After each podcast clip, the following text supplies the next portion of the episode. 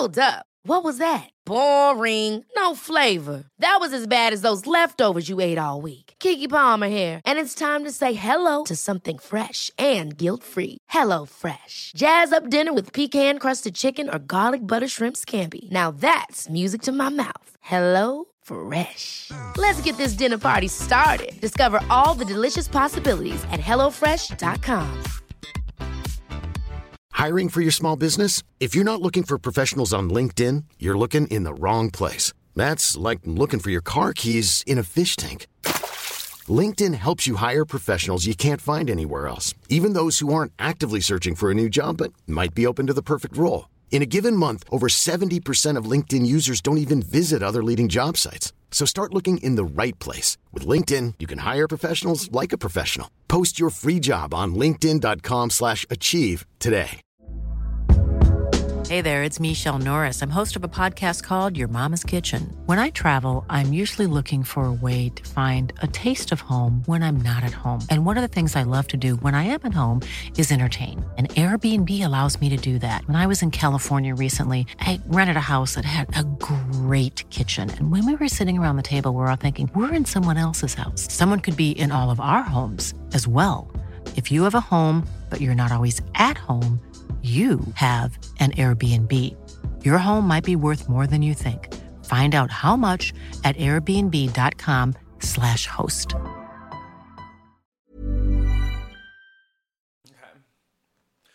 Come through, Queen. I wanna see ya. Come through, Queen.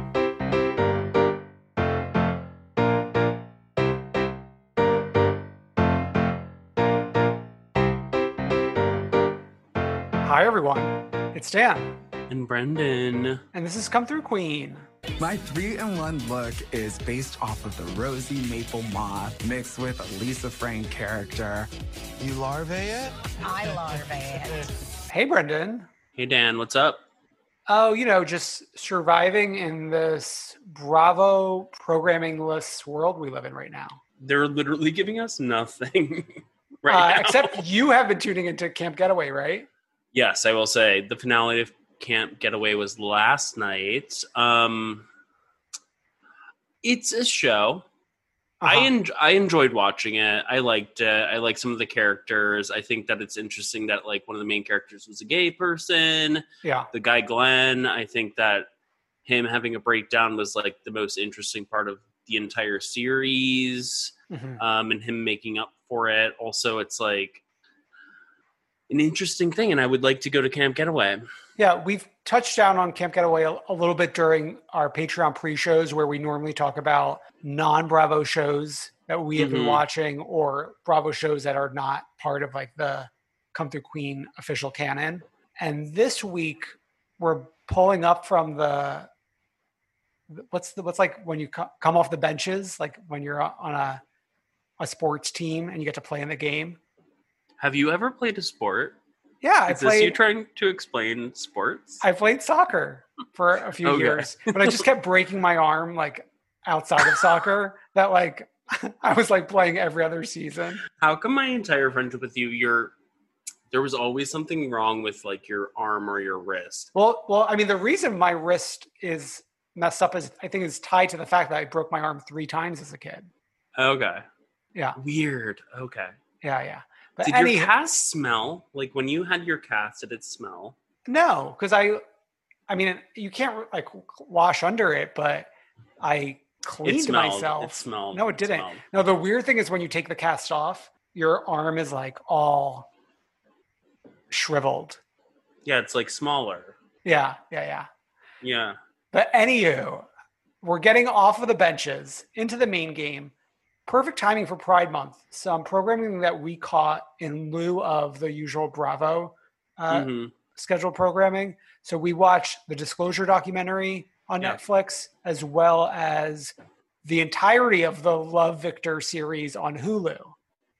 Yes, we'll- we we'll both be did that. Yeah, we'll be discussing that this week. Obviously, every episode we have has timestamps. If you want to jump around, if you've only watched some some of these things, if you want to come back to it later, make use of the timestamps. That will help you.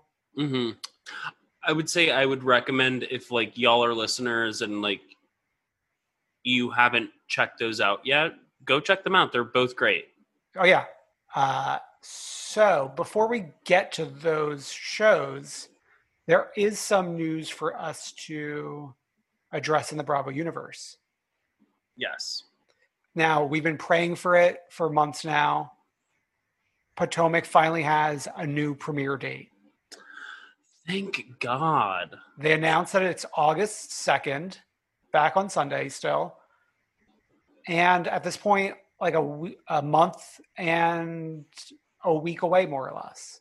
And you know what? In this in this pandemic, I am fine with this date being like a month away because like the month the months go like very quickly to me. I know some people I think were responding like, "Oh my god, that's so far from now." But to me, I like having a a finish line, like something Mhm. to look forward to. Is this the third date or only the second date? No, the second date. Okay, because for some reason I thought they they announced a first date and then a second date and then they announced a new date. But I No. I, I guess I was wrong. They announced the first date, and then they announced the summer. The it will be premiering during the summer, In and the then summer. and now we have when in the summer that it's premiering. hmm And I feel like Bravo's finally like ready to really embrace these queens. Thank God. Yeah. Um, and I cannot wait. I feel like this will be like the blockbuster season. Yeah. I mean, people are are really going to have not much of a choice because Beverly Hills and New York are both on there. like they're getting over their mid-season hump at this point. They've had mid-season trailers. hmm Like we're going to be wrapping things up soon. hmm I do And wonder when it relates to them. I wonder if they're still trying to figure out what the reunion situation is going to be. Oh, they are one thousand percent. And at this point, I bet you they will do in-person reunions. I could see an in-person reunion. Yeah. And it's like I'm not ready to go there yet, but I'm sure that Bravo and Ramona Singer are. I mean, we know that Ramona Singer is. Yeah. She was bopping around every fucking bar and restaurant in Florida and then before just she re- came back. Before she came back to New York, like and- come the fuck on. and her As as as Florida was peaking in its coronavirus, Ramona Singer leaves Florida and comes back to New York, where we've flattened the curve. Bonch. well, she she made a very tearful return and came to the realization that New York is her city. it's really it's truly annoying for me somebody who for the most part i mean like not perfect but like mostly trying to shelter at home this past how many months Yeah. and she has been running around bars in florida with like her friends avery's friends and then just like oh when it gets like the peak there gets on a plane Yeah. to JFK with a dream in a cardigan. Yeah, so I'm sure she'll be happy to show up to the in-person reunion. Yeah, of course, of course. in related COVID housewives news, word on the street is that Kim D's Posche of Real Housewives of New Jersey fame is currently closed. Like closed as in cleared out. What does it stand for? Piece of shit, crack whore. No Cocor coke whore. What's the ev- rest of it? every day. Every day. Piece I of think- shit, coke whore. There's some, another element in there. Oh no, piece of shit coke Cocor home wrecker. Yes, Every every day. day. Yeah. Yeah. Teresa Giudice really has a way of words. Now, you did discover that she is still selling items online, which is like kind Yeah. of embracing the future of like Yeah. e-commerce. Yeah, Kim is posting stuff on Instagram, and so is like the Kim D Posche official or whatever her Instagram is- account is. They're doing that. I was about to call her because I don't know if y'all remember my phone relationship with her from like months ago when I was trying to get that calendar. I was gonna call her, but then I got too scared. Oh, you're you're are you shy? I actually am really shy, but like she is like one the nicest person on the phone, and Ah. also two the most intimidating person on the phone. So I didn't want to have to deal with that for myself Yeah. as a 32 year old man. Wow. Yeah. Uh, yeah, we wouldn't want to put you through that. I know. We have mentioned wanting to really limit our Stassi Schroeder intake as much as possible. Yeah. So I think last week we said like that would be the end, but I just we just wanted to like do a sliver of a mention. She is now announcing that she's she's doing a gender reveal for her kid, which gender reveals are over, but Yeah. Also, doing keep- that. keeping the hashtag outfit of OOTD outfit of the day business alive with the gender reveal.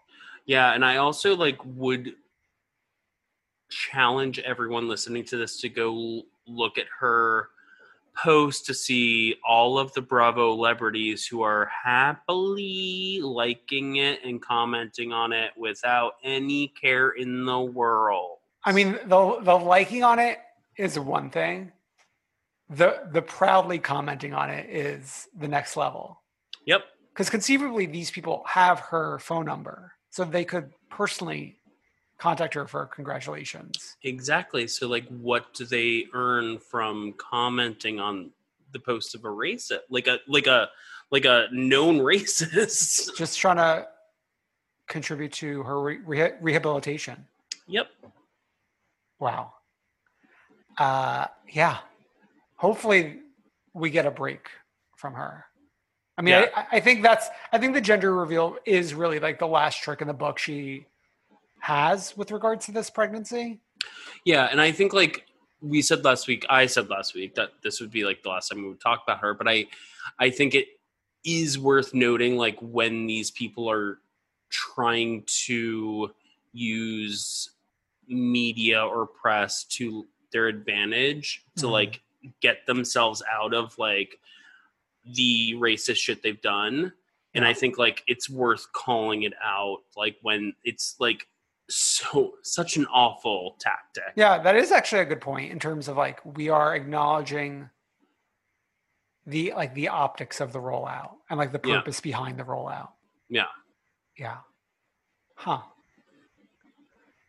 Okay. Let's get to some of these shows we've been watching. okay cool Start starting with the documentary Disclosure available on Netflix. Hmm Give us what the elevator pitch of the documentary.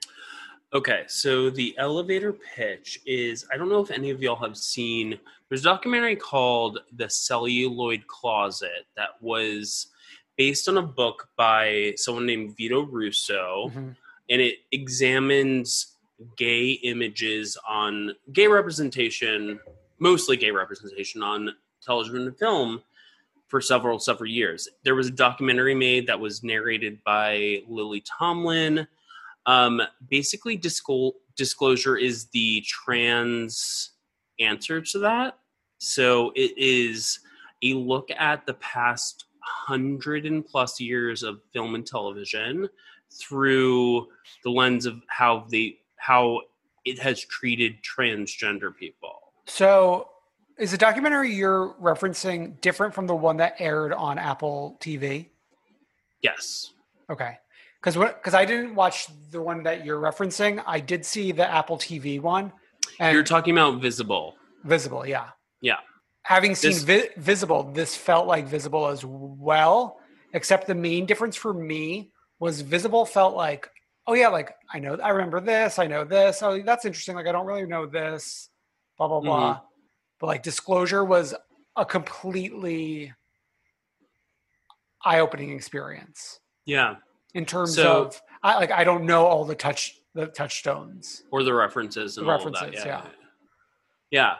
Yeah. Um, so the one that I was referencing is based on a book, like I said, called The Celluloid Closet, which was written by someone named Vito Russo, and it was like kind of the first exploration of like representation for queer people in media. Yeah. And so this is like bringing that to the trans level. And so um Do you know when around when that documentary came out? probably I think the book came out in the 80s and the documentary was probably the 90s. Yeah, which even between like then and now is like a whole nother could be like a docu a part two of that documentary. Of know? course, there's so much. Yeah. I mean, I was even talking to somebody who watched Disclosure the other day, and he was like, "Oh, I just got spoiled. I just got sp- I just got spoiled spoiled from something on Pose that I hadn't seen yet." So like, Disclosure is like up to date as yeah, far as like yeah, as far as that goes. Um, also, it's just like so well done.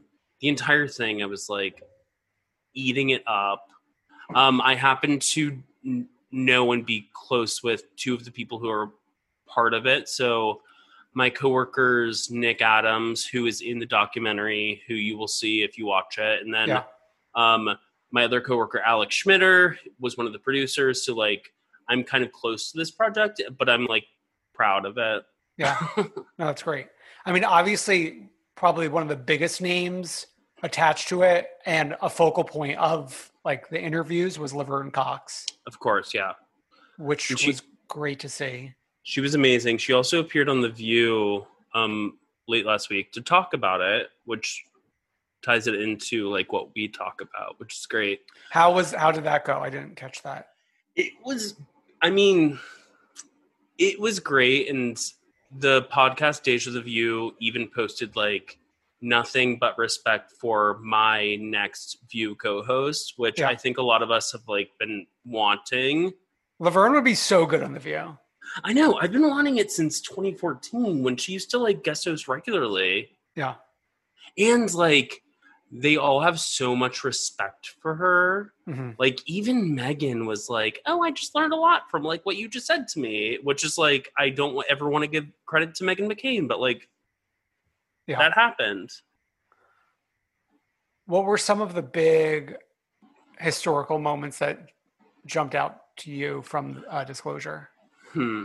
I don't know if it was like big historical moments. I think that like big commentators spoke to me. Okay, So like Jen Richards when she was talking, Jen Richards who was in I think most people would know her from um the Armistead Maupin uh reboot that was on Netflix last year. but she was also on I Am Cait, She was on I'm Cait, yes. which is how I when I first met her. yes. Um Tales of the City was what I was talking about. Yeah, Um, and then Tiq Milan, who is really great. He's a black trans man who like is just so brilliant. It was more like the people who were commentating, talking, who were given space to like finally talk about their experiences. That was more important to me, I think. uh huh. What about you? Um, I mean, th- some of the scenes that I mean, the Jen Richards, I forgot. Like, she had one, probably one of the more emotional interview segments on the Mhm. show. I would say. Um, looking back at the history, I mean, it's it kind of overlapped with what they showed on Visible in terms of the period of time when the trashy talk shows that was the only visibility Right. for LGBT people, but particularly uh, transgender people. Mm-hmm. Uh, so I thought that was interesting because it's like such a weird thing that it's so n- it's typically a very negative and sensational sensationalized representation, but when it's all you got, like you eat up what you can get. Yeah, I remember like even like in probably like 10 or so years ago when I was just like bopping around the internet and like just trying to figure stuff out and like looking at like trans representation. I think I remember going in on YouTube and like watching those videos of like Amanda Lepore and all the club kids Mhm. on the Joan Rivers show and just being like, oh wow, I like I at this point in like it was 10 years ago, so like 2010 think this is amazing. But Yeah. like I I know now that they were used as a spectacle. So that's Yeah. like different. Yeah. Uh, I enjoyed the moment of Candis Cayne getting to talk about her history Mm-hmm. because the I I do remember the I can't remember. I could never. I I never got the name right. Big Sexy Money or whatever it was called Oh, um, on a ABC. yeah, yeah, yeah. I forget also. But I remember that being a big moment when it occurred, Mhm. and and walking through it, how they kind of took advantage of the promo of her character being on the show, Mhm. and then just ended up killing her off. Yeah, that sucks. I I have a portrait of Candis Cayne in my bedroom, Yeah, like in a, in a gilded gold frame. So I know it's like, your biggest piece piece of art. yeah. I love I love Candis Cayne. Yeah. Uh, obviously, I mean, the pose segment was good because it's like, oh my god, we got something to actually enjoy Mm-hmm. in terms of media that's not like all like all just sadness, death, or Yeah, sensational sensationalization. Oh, sensationalization. Yeah, yeah, yeah. yeah. Um, yeah. No, I just like I think it's like a really great it's a really great documentary where trans people are like telling their own stories and that's like I said before, it's great to see like trans people just like be able to lay it down and say how it was for them. Now, I read something online, and you probably know more about this. I read something about the fact that they had, like, if someone had a role in the film uh, in terms of like behind the scenes and they were not trans, they were mentoring someone who was trans in the production of this. I don't know about that for sure. I just know that everyone that who was on camera was trans, which is a first ever. Okay.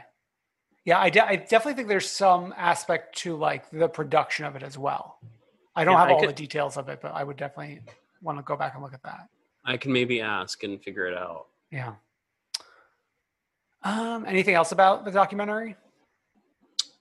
No, just like go watch it. Like go with open arms. I it's funny, my sister who knows what I do for a living and like knows people I work with texted me yesterday morning and was like, "Have you seen this documentary um disclosure?" And I was like, "Yeah, like I I'm deeply involved with part of it." Yeah. So I think people are discovering it on their own. I think Netflix is doing a lot of promo for it, so I'm happy for that. I know I was actually shocked to see it wasn't charting, which is why I really wanted to bring it up on the podcast.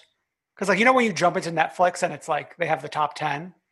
I think it was charting when I looked Oh, on okay. Sunday. Maybe yeah. We watched it on Saturday, so I don't know. Maybe at that point, I think it is getting the buzz that it needs, which I appreciate. Yeah.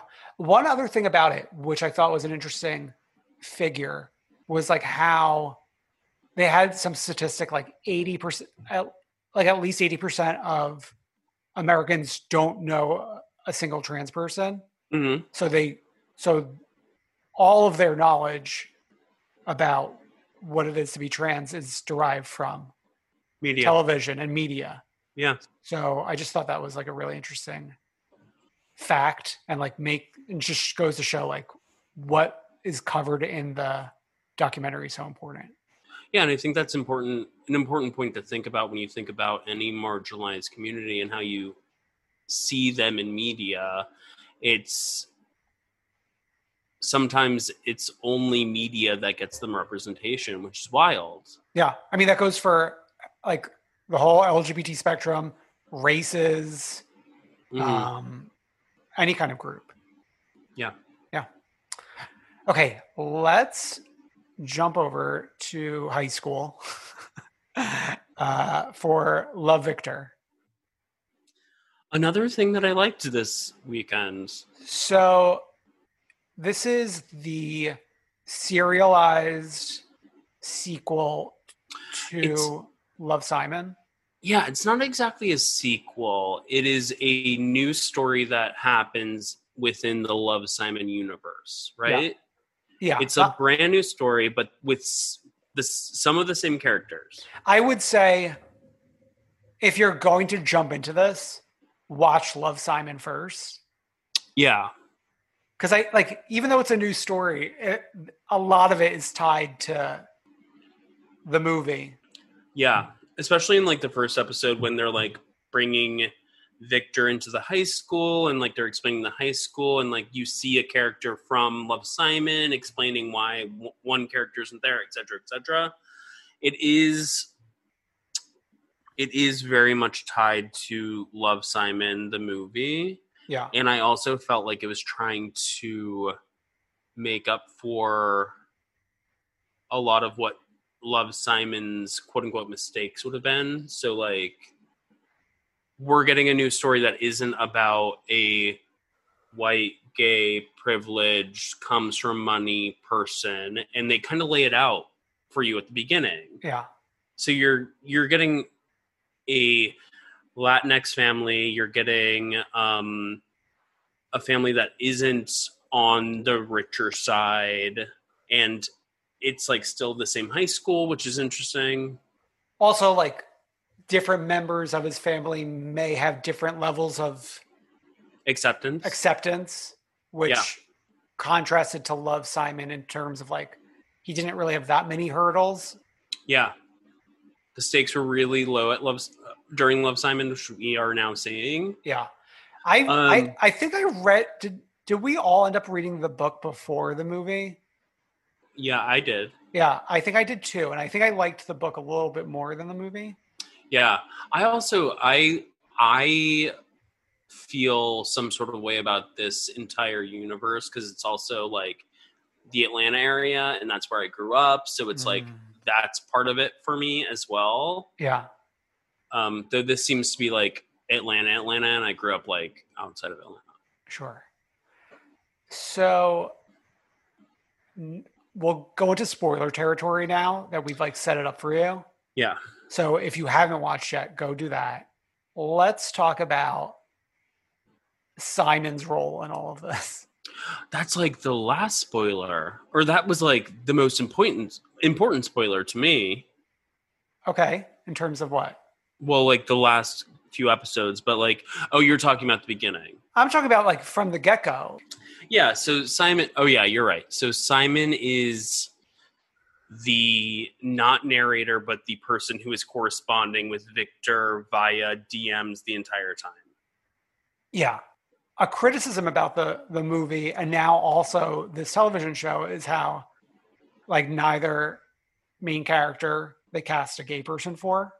Yeah, And now the original Simon is a producer of this show, hmm which is interesting. yeah, that is interesting. And it's like it's, I like wish we knew the orientations of like all these people because we know that Bram is queer. Yeah. I think Andrew might be queer. I could be wrong. Andrew the jock. The what? the jock? Yeah. Oh. I watched an interview where he seemed queer. I don't know. Who knows? Who knows anyone these days? But yeah, I mean that's that's another thing. It's like uh let queer people play queer people for once in our lives, please. well, also the the book was not written by a queer person. It was like a heterosexual woman, I think, right? Maybe I don't know. I don't I think you're maybe right, but I don't know for sure. Mm-hmm. Yeah. Now this has got like a pretty big cast of characters, and it does. The show does a better job of the movie, in my opinion, in terms of like exploring Everyone else. Cast, yeah, Well, yeah, because it's a it's a how many episode show. yeah. But I'm glad that they're doing that. Yeah. Who were you most interested in on the show? Um I think the mom. Yeah, the par- I was, my answer is the parents. I think the mom, but also like the neighbor. The Okay. neighbor and uh, uh what's her name? Lake, Lake and and Lake. Lake. and Felix. Yeah, I would say the uh, the mom by Anna Ortiz from Ugly Betty, and Mhm. also I believe she was also on Mischievous Maids or something. Maids, yeah, the one Yeah. that Eva Longor- Longoria produced Yeah, at some point. Yeah, and I famously saw her inside of the downtown Brooklyn Trader Joe's once. Oh, nice. Yeah. No, but I've like she was. I always enjoyed her in Ugly Betty, so I, I like seeing her again. And like, and mm-hmm. the storyline with the the the dad in terms of like how they got to Atlanta, I was like the most interested in. I know, and she did what she did. Yeah. Well, we're spoiling, so you're allowed to say it. Oh yeah, she cheated on uh, the dad. I liked the. I really did like the Lake storyline where Leslie Grossman came in and oh my god, that was like her, and her man who she refused to acknowledge was under the bed and heard all of it, and then he was like, "I'm gonna show you like where I come from, so that we Hmm. can be on like the same level." And I thought that was beautiful. And then she finally came around to it later. Yeah. We had like one episode that was such a clear um what's it called? The Breakfast Club homage. Oh yeah, and that was the episode that uh, Victor went to New York, Yeah. which was a psychotic episode. I, I mean, it's so crazy, but it's also kind of like one of my favorite ones. No, it was my favorite episode also, but it was like, I cannot believe he's about to get on a bus and go show up in New York and like in in my brain I was like, there's no way that like Simon will be involved. So then when he arrived when uh Victor arrived and then it was like, oh well Simon's like at the bachelorette party or bachelor party and you have to hang out with Bram, that made sense to me. yeah. I couldn't really maybe I wasn't paying attention. Are are they in college, Simon and Bram? They must. Yeah, I think they are. They're at NYU. Okay. But are they freshmen or are they They're not freshmen. They're not freshmen. We don't know if they're seniors. They're somewhere in between. And it is clear that these roommates were all people they met at NYU. Yeah. But they're definitely I would say probably at least juniors. Yeah, because they're also going out to clubs and stuff. Yeah. Which like makes the whole Victor being a sophomore going to New York City to hang out with like these near college graduates I know. really psychotic. And also, like, what bar or club lets people in? Are there 18 plus clubs in New York? No. And was was the bar it looked like they were I mean it couldn't be because they weren't filming this show in New York unless they filmed these these scenes in New York. No, I looked it up. This the entire show was filmed in LA because I was like, because the movie was filmed in Atlanta, so I was like, oh my god, the show is filmed in Atlanta, and like that's exciting. I want to go to all like the spots, Yeah. but the it, the show was filmed in LA. Cuz that bar scene felt like we were in Metropolitan for a minute. No, it, no, that did not look like Metropolitan. No, the particular I'm talking about specifically when they were at the bar with like the wooden posts. Oh yeah, sure, sure, but the entrance wasn't in a place where it could have been at, I know and also it like it was Sometimes they'll supposed to film an entrance scene and like the bar scene like at a different location. right. It just was really confusing. I think it was just a set. And we get Katya. I know that was great. That scene made me cry actually Why were But, you like, crying? because when Victor was like, "This has been like the best night of my life," Oh my god. yeah. Now, what was so jarring that I can't believe they just kept it in was Bram and all the friends hanging out together and Simon waving to Victor while he's on stage from like another part of the bar. well, to me, it was obvious that like Nick, whatever Robinson, only could film for one day, and it could only be with Victor, so they had to like splice him in whenever they could. But like, is he that busy? I I don't know. I don't know him. Okay. Bram is so. I just want to like highlight that Bram is like the cutest motherfucker that ever walked the earth. Oh, you're standing. We have always stand, haven't we? I'm pretty sure I stand Bram. When we talked about Love Simon the first time, Hmm. Okay, let's discuss. Do you want to do Mia and the jock first, or the the gay couple?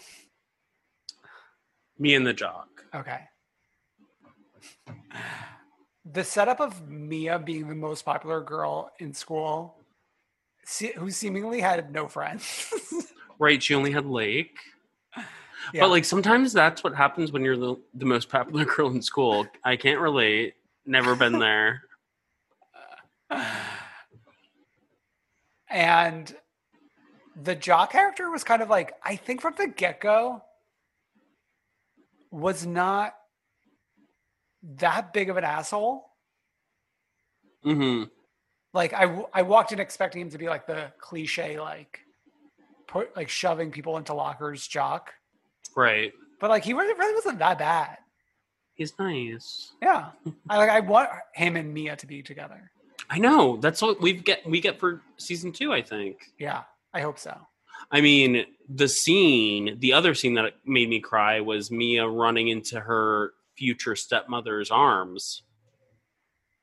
Oh my who's god, played so- by Sophia Bush, who I could not pick out of a paper bag if I wanted to, but Oh she God. seems like a good woman. Sophia Bush to me is a person I have known of her existence for the greater part of my life, probably like at least 20 years, but could not tell you a movie or a television program she has been in.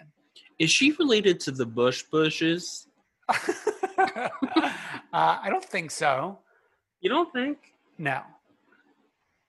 Because I feel like we would know that, like how we know Billy Bush is. But we only knew that after the like grab him by the No. blanc blanc. No, I knew that before. Okay, well some of us only knew that then. Okay, well good good to know. Yeah. But Mia, No, I, I like Mia that was scene. Super, Mia was super nasty to uh, Sophia. Sometimes you have to be nasty to like your potential future step parents. It's To just Mackay- reality. To that you have Mackay live through. Pfeiffer's girlfriend. Yeah. It was great to see Mackay back in our lives. Yeah, agree. Every time he was on scene, I would think of like the line in "Lose Yourself" by Eminem. Mm-hmm. Um, Sing Yeah. it for us. now, last but not least, the gay couple. to kiss this man right outside of the like school dance Oh, when no, you know ju- that but you're jumping like. Uh, oh sorry I'm, I'm talking about the gay couple like that existed for the the episode, like Benji and his boyfriend. oh okay Yeah. Like he's bringing around this grump who wants to leave while they're singing happy birthday. mm-hmm And then Benji throws an elaborate Italian restaurant dinner set inside of the coffee shop that he works at. And he wants to leave and go to the concert. and this guy's just like his only redeeming quality is that he might be like cool or something Yeah, I don't know. Oh no, but no, his only redeeming quality is that he needs to be home by 10 and watching reality TV or he turns into a pumpkin. that sounds like you Yeah. I, I like that representation of me on screen. Yeah. I mean like i like that he was tall. That was nice. I mean, the fact that they did not break up after the anniversary dinner mishap was like, what are we doing? who wants to go sorry no offense but who wants to go to like a show? Like a like a like a like a punk show wow, Brendan. when you're having like a nice Italian meal in this place. at- What was it called? uh, so Victor and Benji. Made for each other. You think so? Yeah, I think so.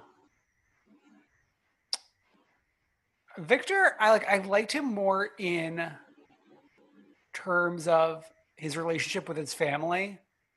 Like. Pilar, mm-hmm. the parents, but like his friendships and his relationships like didn't really do it for me. Okay, have you watched a recent interview with him? Because with his grown out hair, he looks cute. Oh wow. No, I actually have not watched any like cast interviews.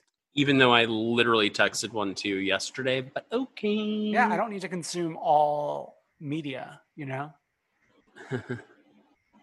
uh, yeah. So I think I cannot wait for season two. I was hoping I'm for- actually really excited for season two.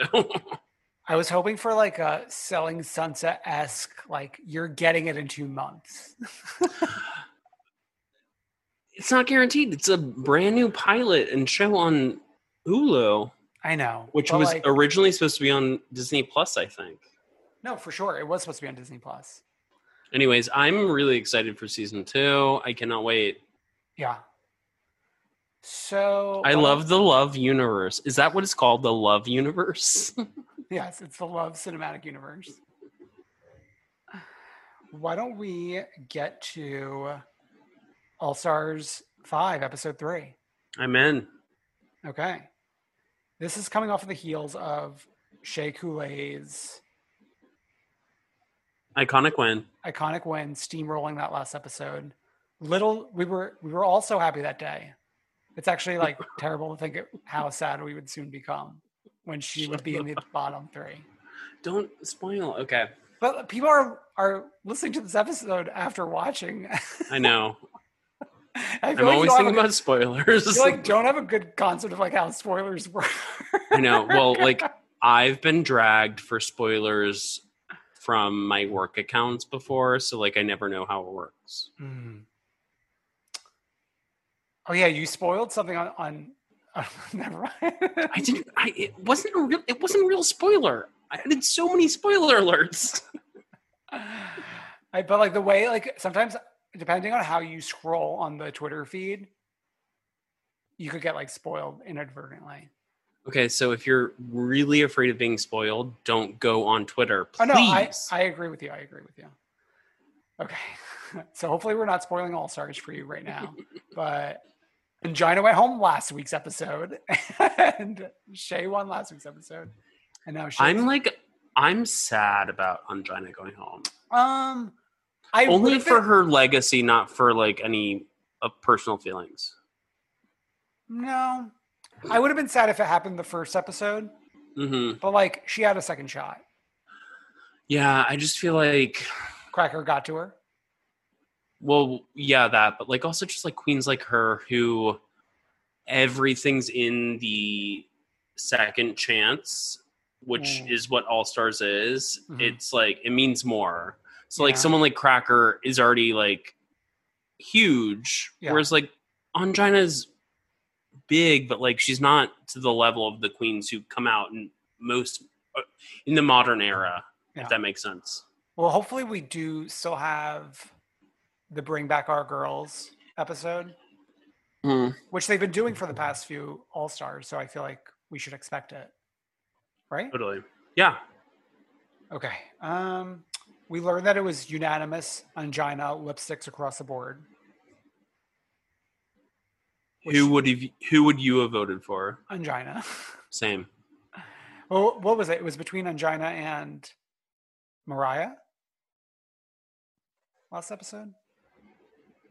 Yeah. Yeah. So also like you know when they did a little buzz, I, th- I like I think I forgot that Nicole Byer was guest judging. I was like very excited to see her, and I thought it was interesting to bring her back in a post Nicole Byer hosting of Drag Race podcast world. Mm-hmm. Which like I didn't really ever like any of Nicole Byer's Drag Race podcasts. Oh wow! But did you like her performance as a guest judge? Yes, I like love her, love her performance as a guest judge, but I feel like every time it was like her podcast, it was always with like a new person or like Hmm. one week would be something. It always seemed so different. You oh, know yeah, what I mean? there wasn't like regularity. Like you could always expect Dan and Brendan having nothing better to do than Yeah, record exactly. every week. I like consistency on that level. Yeah. Uh, what I thought was interesting is this was her second time as a guest judge. She previously was on the All Stars three Snatch Game episode. Mm-hmm. So it's interesting that she's like specifically pegged as an All Stars guest judge. That is interesting. Yeah. Okay. Uh, Crackers apologizing for what she did to Ongina after Ongina has left. And Alexis is ready to beat her ass for this. I love Alexis Mateo. I know.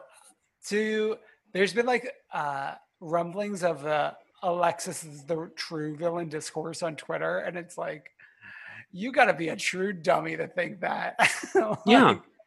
Like even the girls on this show, practically only Shea's only standing up for Cracker this episode because she's on her team and needs to work with her. Mm-hmm. Like if if she wasn't on her team, she probably would have just stayed out of it. Exactly. Um, yeah. Now we have randomly selected teams. Which I I, hate. Yeah, I didn't like this at all. Yeah. It's like producers trying to do things. Like, what's the point, Yolanda? And it was, and actually, like, I don't even think it was interesting pair ups. Right. Like, we already had Blair and Mayhem working together. Mm-hmm. Um, and Jujubee and Alexis had already been working together. Mm-hmm.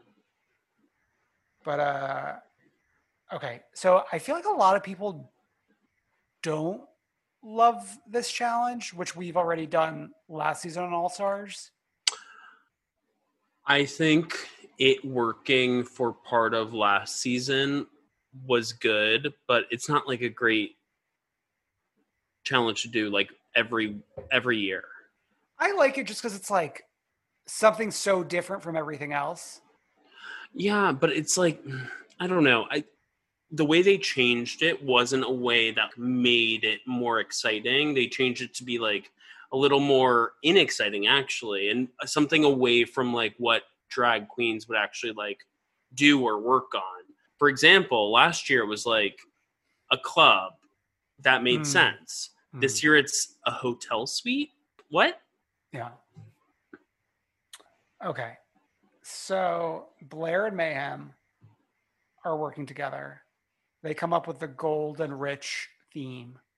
And I had the biggest concern for them going into this. Mhm. It's like, because first of all, you only have two people. So you're not overflowing with ideas. Yeah. Also, it seemed to me like they were relying on stuff from last year. Yeah, which the the basic level humor that's required for the show is kind of like all you need. hmm Uh, I then we have the Shea, Cracker, Mariah group with the Golden Girls Palace. What did you think think of I- this like team working together? I think it could have been great. I just don't think the three of them did it together. If- It felt like nobody was trying at all. yeah.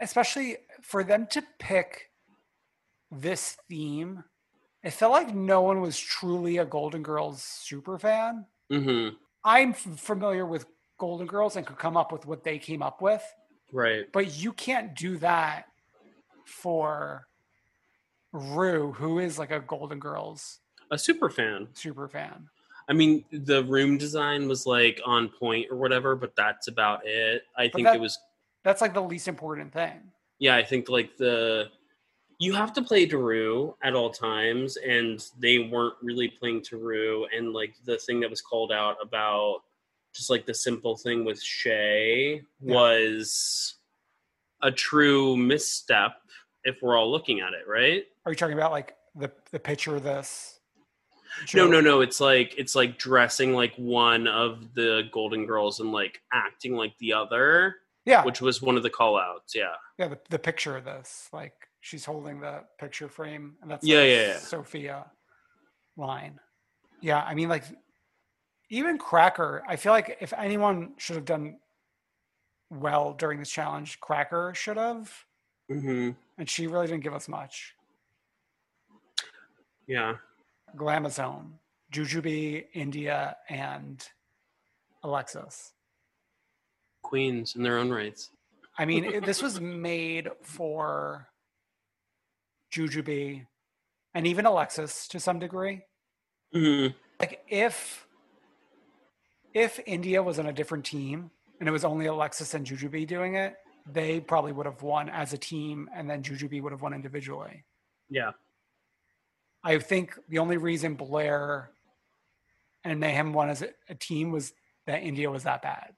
hmm Like India wrote one joke, and that's and that's all they kind of like.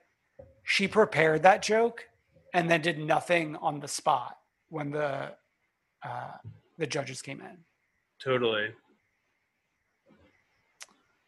Uh, but and then like the Blair and Mayhem, when I was watching it the first time around, I was like, I really don't.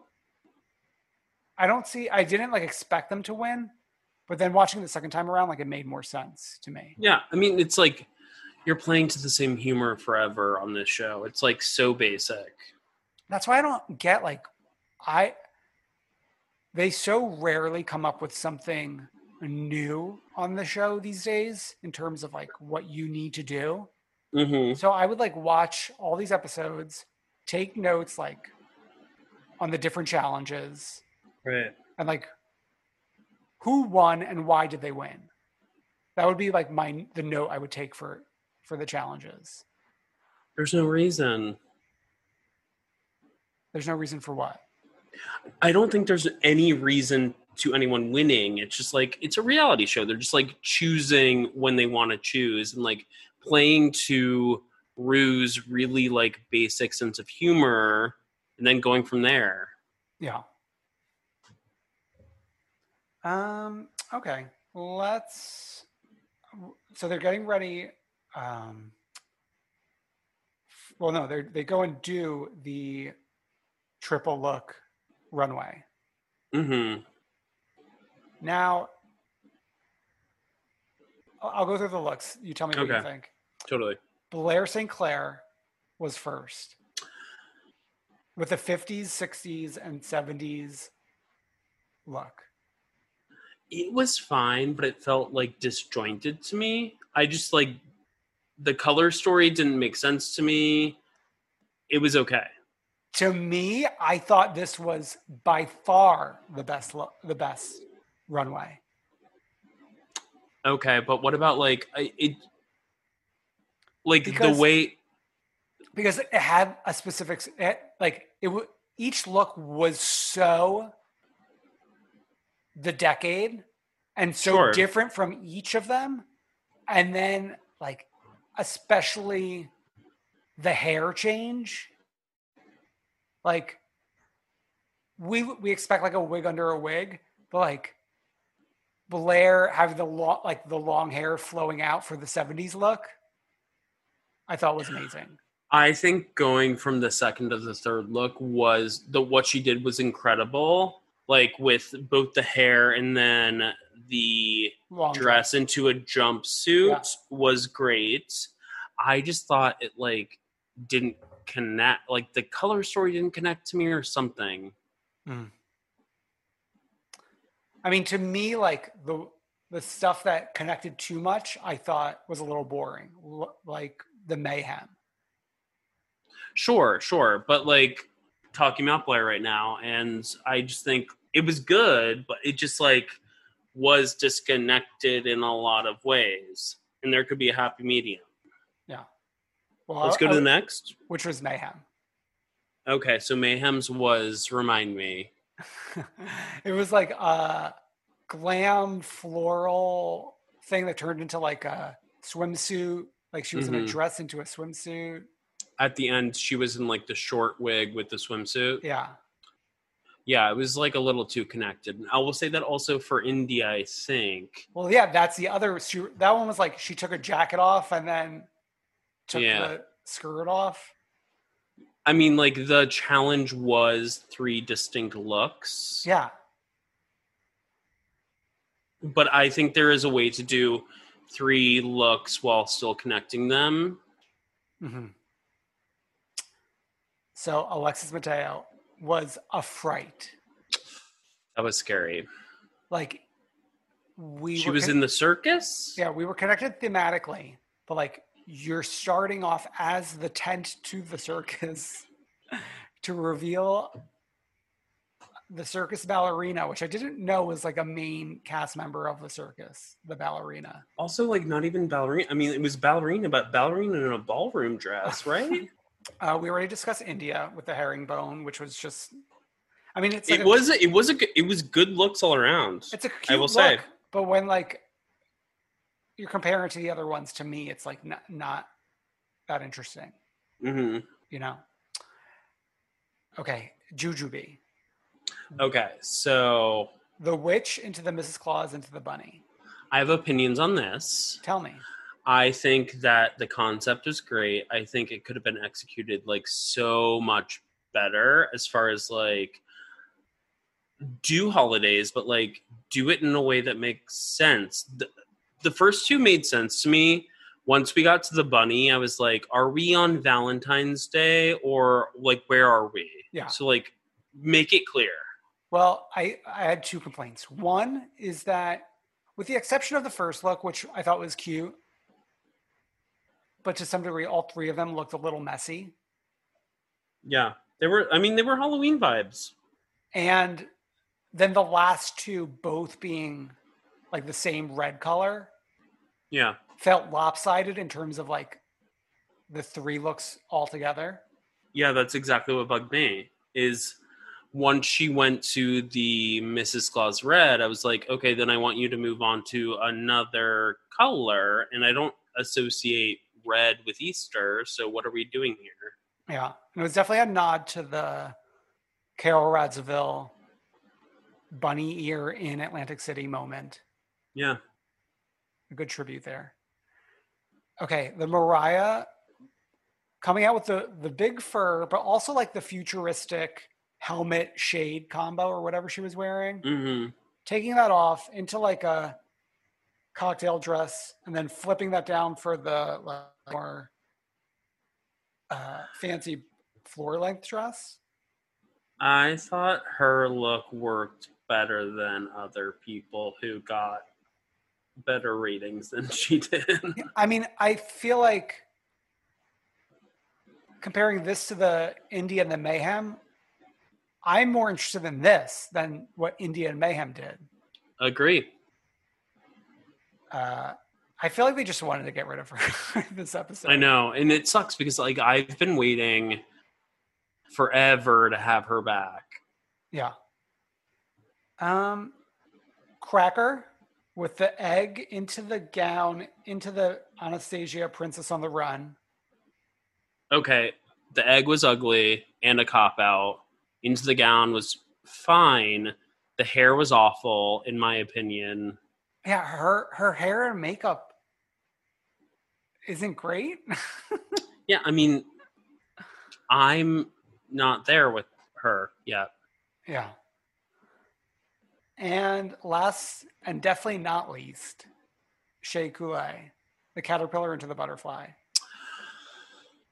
the fact that she was put in the bottom three for this, I demand justice. This was great. This was fucking great. Every look was great. I know. I loved it. I loved her commitment to this. I feel like this is not a, a Shea we see very often, Yeah, like a kooky, freaky Shea. Yep.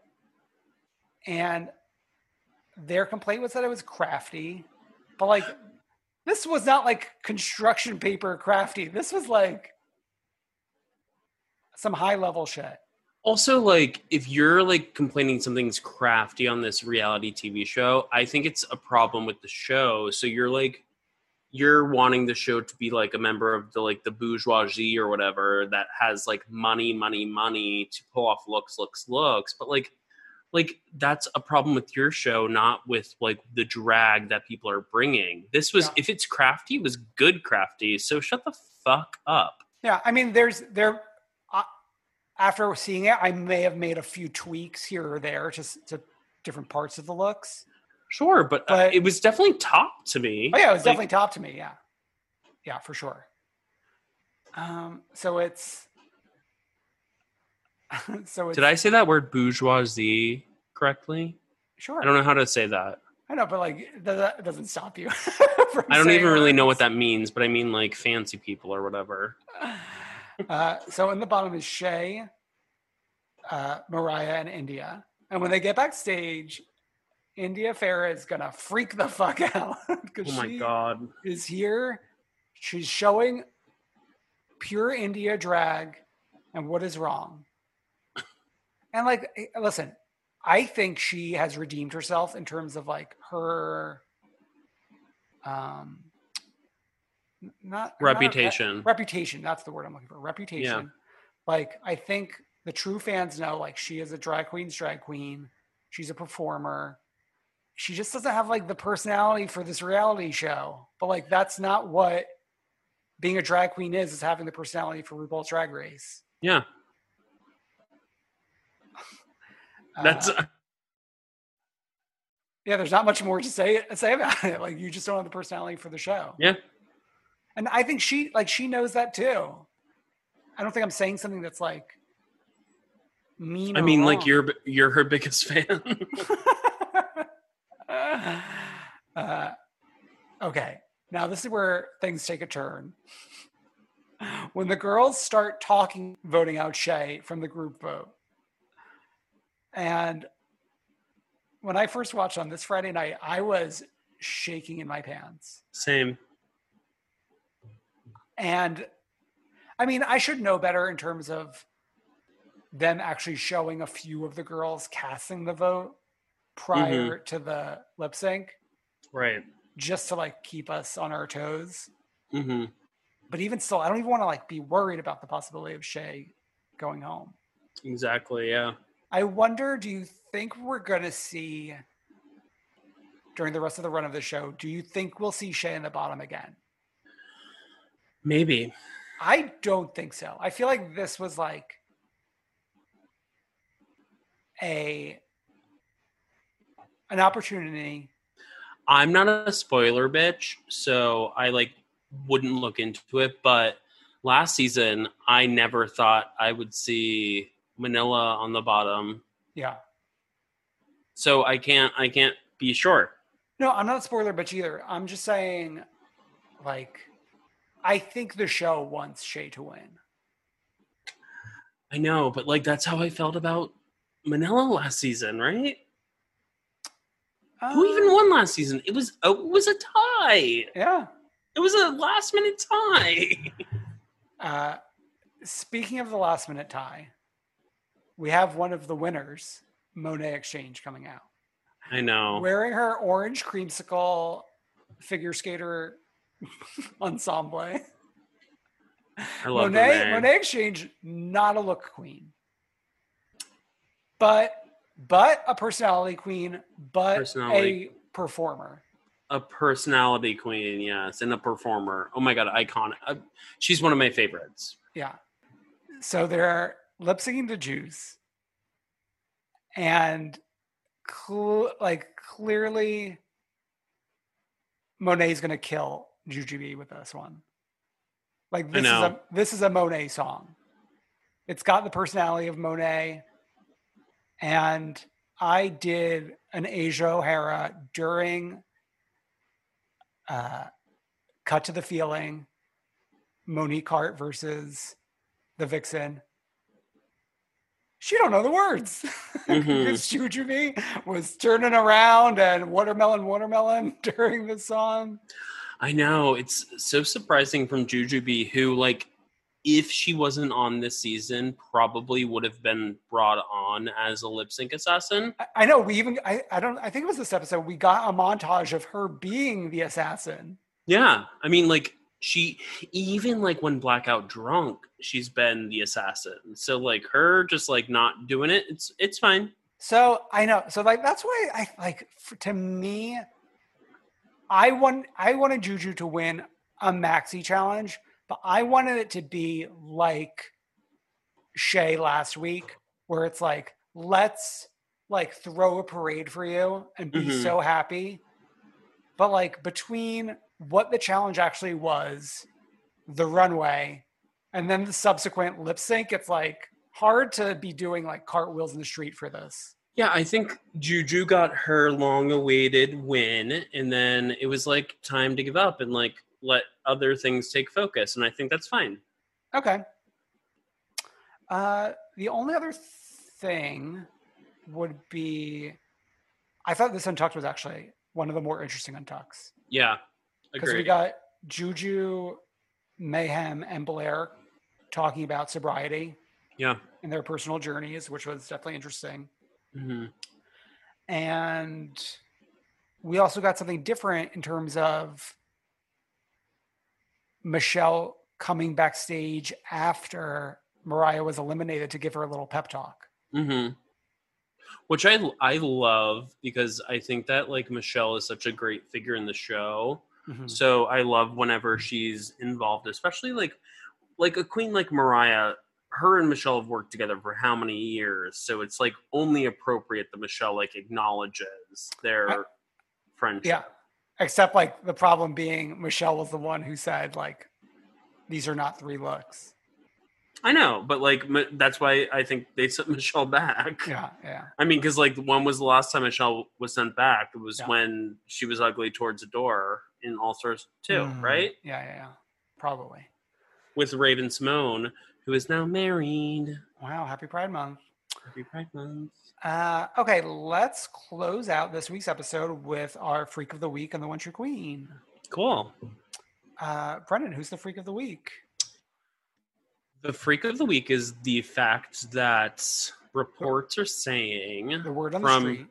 Reddit and other places that Brandi Redmond is going to be returning to Real Housewives of Dallas after she was very racist in some Instagram videos, um, specifically targeting Asian people. So if there's that, Yeah, I mean, we were like keeping our eye on this and other housewives and Bravo celebrities that are kind of on the chopping block in terms of like what's going on. And it's interesting to see like them go in this direction with Dallas, especially after the whole LeeAnne Locken last uh, thing last year. yeah, so we are not confirmed on this, but we decided to bring it up because that sucks. Okay, our one true queen, perfect timing with the news of Potomac's official return, is new cast member Dr. Wendy Osefo, hmm who I I like I saw this clip a bunch of times and she has it on her own Instagram story, uh, not Instagram story, Instagram page, so you can check it out yourself. Uh, she has been a commentator for a while. I don't think exclusively to Fox News. I think she jumps around She jumps around definitely.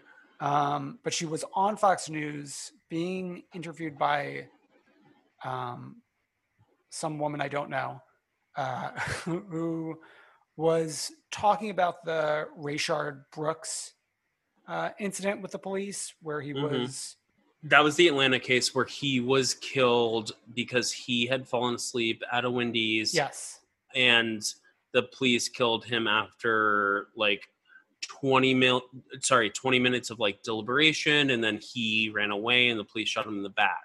yeah, exactly. Yeah, I didn't want to get like the, the facts wrong on that one. But anyway, uh, the host questioned Dr. Wendy about how um, her brother, who is a police officer, like how would she feel if he was put in a situation where someone was resisting or escalating? And Wendy gave like a good response in terms of well, the police officer is the person in the situation who is paid to handle this appropriately. Mhm. Um, so, and she brought up like statistics in terms of like uh, how much more likely a black person is to be killed by a police officer than a white person. Um, and she's definitely a good commentator in terms of like being able to hold her own on these news shows. And we can't wait to see her on Potomac. Yeah, and specifically talked about how he is paid to de-escalate, which I think was like the important point. Yeah. But also like let's defund the the police. Yeah. So I think that's it for this week, baby. Yeah.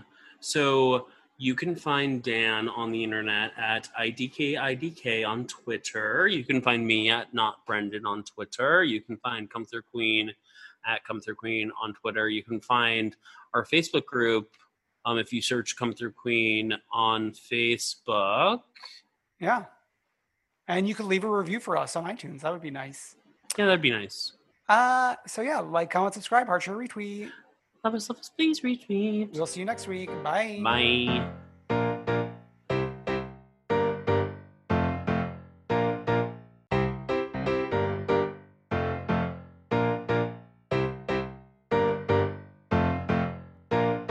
I wanna see ya come through, Queen. Even on a budget, quality is non-negotiable. That's why Quince is the place to score high-end essentials at 50 to 80% less than similar brands. Get your hands on buttery soft cashmere sweaters from just 60 bucks, Italian leather jackets, and so much more. And the best part about Quince, they exclusively partner with factories committed to safe, ethical, and responsible manufacturing. Elevate your style without the elevated price tag with Quince. Go to quince.com slash upgrade for free shipping and 365-day returns. Hi, I'm Daniel, founder of Pretty Litter. Did you know cats tend to hide symptoms of sickness and pain? I learned this the hard way after losing my cat, Gingy. So I created Pretty Litter, a health monitoring litter that helps detect early signs of illness by changing colors, saving you money and potentially your cat's life. Pretty Litter is veterinarian developed, and it's the easiest way to keep tabs on your fur baby's health right at home. Go to prettylitter.com and use code ACAST for 20% off your first order and a free cat toy. Terms and conditions apply. See site for details. If you're looking for plump lips that last, you need to know about Juvederm lip fillers. With Juvederm Volbella XC and Juvederm Ultra XC, your lip look, whether it's subtle or bold, can last up to one full year with optimal treatment and no additional maintenance. Find a licensed specialist and see if it's right for you at juvederm.com today. That's J U V E D E R M.com. Add fullness to lips in adults over 21 with Juvederm Volbella XC or Juvederm Ultra XC. Do not use if you have severe allergies or a history of severe allergic reactions, or if you're allergic to lidocaine or the proteins used in Juvederm. Tell your doctor if you have a history of scarring or taking medicines that decrease the body's immune response or that can prolong bleeding. Common side effects include injection site redness, swelling, pain, tenderness, firmness, lumps, bumps, bruising, discoloration, or itching. As with all fillers, there's a rare risk of unintentional injection into a blood vessel, which can cause vision abnormalities, blindness, stroke, temporary scabs, or scarring. For full important safety information, visit juvederm.com.